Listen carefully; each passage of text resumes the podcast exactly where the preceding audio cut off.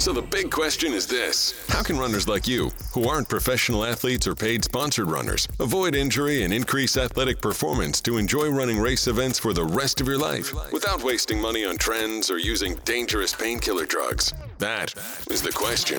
And on hashtag Run Pain Free Podcast, your host, sports biomechanics, athletic injury correction, and conditioning expert, Jessica Marie Rose Leggio, gives you the answers. Hello, everyone. Thank you for listening to the Run Pain Free Podcast. I'm your host, Jessica Marie Rose Leggio, and this podcast is brought to you by the Run Pain Free Academy, our learning institution of the Run Pain Free program. So let's get to learning, shall we? Today we are talking the 10 commandments of injury prevention, and that is part one. So we're talking 5 of the 10. You are tuning in so you can understand how injuries happen, how to identify red flags of injuries, and track your body's feedback, all so that you can learn how to prevent injuries. Getting ahead of an injury is the best way of correction, is to prevent it. So that's what we're talking about today. So number 1 of today is, of course, foam rolling. Something I've been talking about for well over a decade. I have been extremely passionate about it. I get very loud about it. I get bananas about it because there is so much information on the need of it, and I still get annoyed by people talking ignorantly about foam rolling. So foam rolling is the gateway to you getting to your body and having any chance at fixing anything wrong with your body. Does foam rolling cure you? No. However, you have zero chance of getting any sense of, quote, cure if you don't foam roll. There's 3 different types of fascia. The one that we're talking about is the most superficial, and that is the one that you're foam rolling. So we always say tissue first, joint second, muscle is last. What do most people do when they feel an injury? They immediately go for their muscle and or to the gym, and that's how you can condition your injury and make it stay put. So if you're somebody who's done that and you want to know why you still have an injury, that's why, because you conditioned it. That is number 1. Foam rolling is the only way you're going to ever figure out what's going on with your body, where your pains actually are not where you're feeling them, where the issues are not where you're feeling them, and the gateway to that is foam rolling. Go get your foam roller. Also, foam rollers matter, and you really need a hard, dense one. There's a lot of marketing behind foam rolling. Fitness is a $1 billion industry. Running is a $1 billion industry for a reason. So just be aware of it. You don't need all this extra fancy stuff. You really just need a solid black foam roller that is hard. If you can squeeze your foam roller and you need to throw it out, it's a waste of money. If it's hollow, also a waste of money. You want to feel what you're doing so you can find the grooves of your body. If your foam roller has grooves, you can't feel your grooves. So just look at it that way, guys. Foam rolling is your gateway. That's most important. That's number 1. Number 2, coach credentials. Ooh, I'm jumping right to it.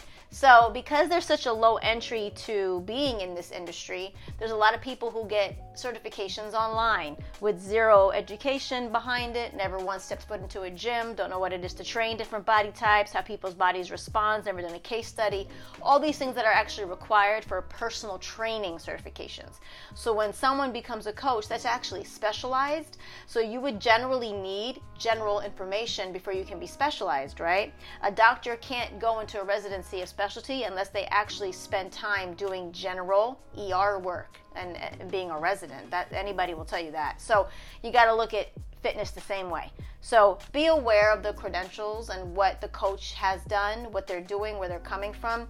Are they just some regular person that was running one day and was like, hey, I want to be a coach, and did that? Maybe you want to look into that because there's a real thing that those who can't do teach. There's a real thing I can do, but I also teach. But I am very aware of that statement being very true, and most people will admit to that. And that's why there's people like me that support both those who can do and those who can't do and get them to help them excel. So that's the truth of a coach. So that's that. Number 3, stability sneakers. And you call them shoes, which is also a problem. You wouldn't run in shoes, so I don't know why you would call anything stability shoes and think that it's like something you should be running in. You wouldn't run in shoes, so I don't know why you're putting on sneakers that you're calling shoes. But that should tell you that. If it's that hard, it's as hard as a shoe, it shouldn't be on your foot. You need to cook. Your foot needs to move. So a shoe doesn't necessarily let your foot move, right? It's pretty hard on the bottom. So put 2 and 2 together. They're not for you. And also professional runners that are paid to run, elites who are paid to run, sponsored runners, have those big time running companies make their sneakers specifically for their foot. They're made for them for the most part. So don't think that the shoe you're wearing is the same shoe that your favorite runner is wearing. That's not the case, okay? Maybe close, but no cigar. So stability sneakers lock up your hip because your foot and your hip are the same in terms of movement. They are synonymous in terms of movement. Go on over to my plantar fasciitis or my hip function or my full foot function, anything to do with feet. Go over there and listen to those podcasts because I go extensively into that. And this is just one of 5 things I'm talking about today, but I'm very big on these stability sneakers. I think I have the most information on all of our professional pages about stability sneakers, about feet, period, because they are literally what you're using as a runner and they have to cook. So if your foot is locked up, your entire chain, posterior and anterior, front and back, is also locked up. But when we're talking about biomechanics, which we do here, your foot is your hip. So if your foot is locked up and you have no ankle flexion, you also have no hip flexion or back flexion and extension, in which all of these muscles around it, therefore, don't get signals to operate. And you compound this over and over and over and over again while you're running for 3-4 hours or 5-6 hours or 7-8 hours, depending on your time.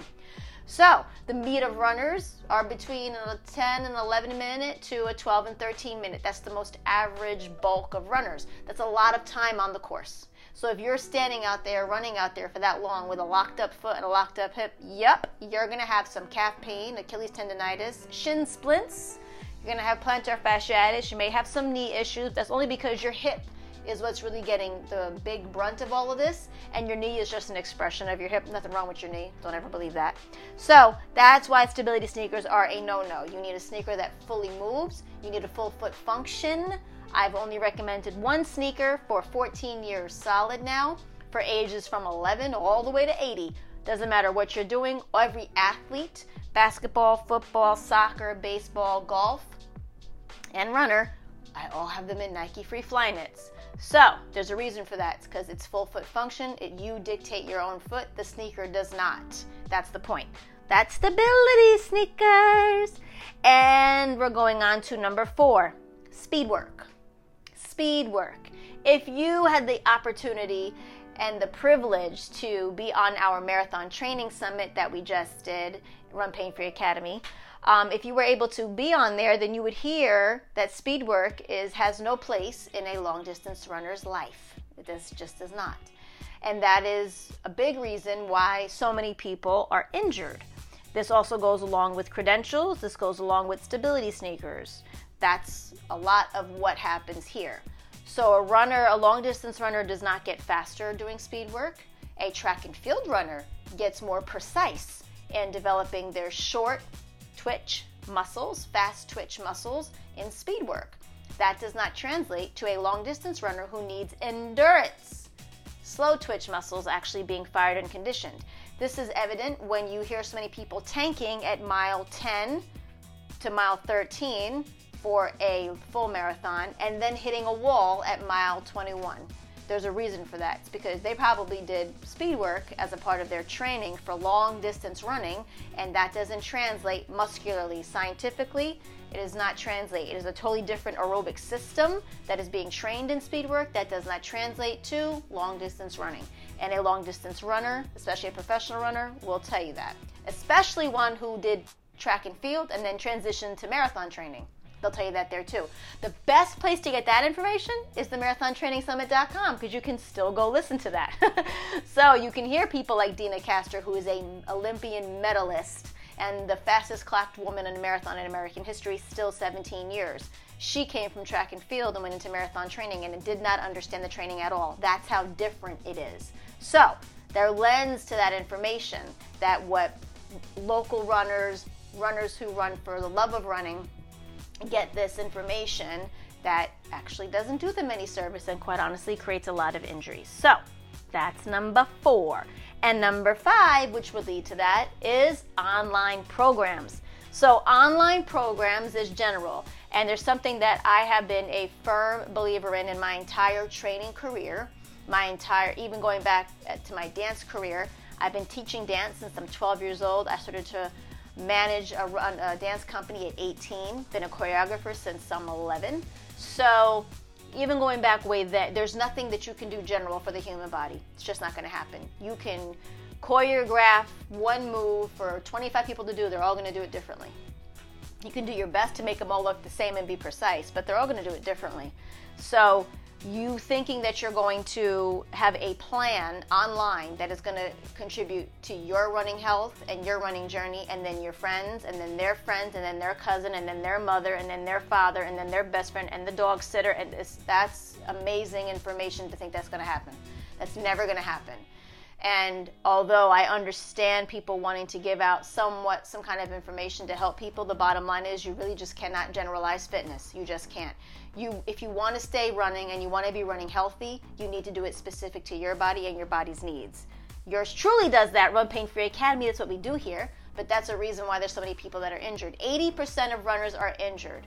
That is astronomical. It is the highest rate of injury of all sports, and that's because it is the largest sport worldwide. It's the most done sport worldwide, and it has a lot of lack of information, a lot of lack of knowledge, and the people that are leading these running areas, if you will. So that happens, and that's fine. It's not to say here nor there. It's just to say that's what it is. And so you guys get this information and it winds up hurting you, because generalized information for running or an athletic sport that is endurance, which is of the most, it's very demanding on the body. Endurance athletes have a very specific type of need, and they need to be watched over, they need to condition properly, they need to train properly, and all of that is very different.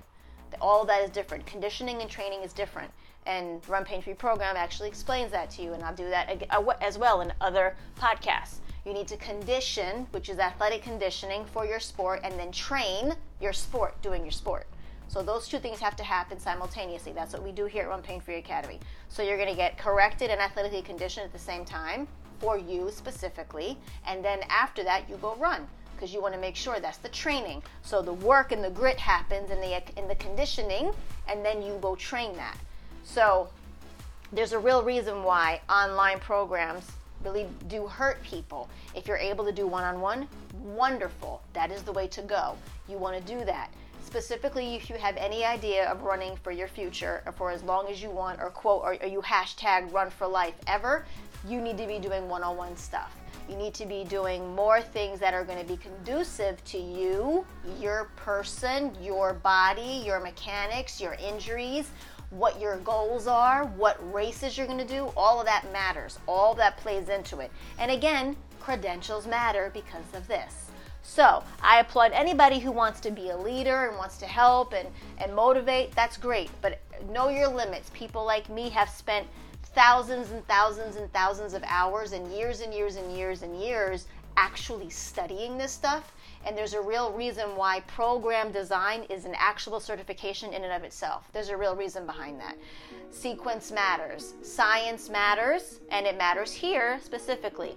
I could give one person a whole set of exercises and then give the same set of exercises to somebody else rearranged differently, and it would be a totally different workout, totally different feeling. The person would feel something totally different. I'll be targeting something totally different. And what a lot of our runners like to do is they like to try to figure it out. They're like, oh, I want to figure out what you're doing in my body today because I'm feeling something that doesn't make sense. I love it, and I love when a runner gets super educated and kind of can figure it out and starts to understand their body better and knows that it's their body, not their peer's body, and it's not going to be applied the same way. That I love, love, love, love. So these are the first 5 commandments: foam rolling, coach credentials, stability sneakers, speed work, and online programs. Those are your first 5. So make note of it. And then you need to go on over and listen to part 2. So make sure you look out for when part 2 drops so you can get all 10 commandments and make sure you write them down. This is you about running for yourself, running for your why, making sure you're healthy, making sure you're strong, and that's all we want to do here at the Run Pain Free Academy. Give you the information so that you can actually use it and apply it. We're not here to just blow smoke up your rear end here. We're not doing that. We're here to give you information that's going to actually help you. We found a way to give expert advice. We've spent years and years and years and years working on this and making it into a place that we can actually deliver information that is not general, that is helpful, that is supportive, that is positive, and that can always help you through whatever you got going on. And that's what we're doing here. So this podcast is to do that for you. Make notes when you hear the Run Pain Free podcast has dropped. Have a good day, guys.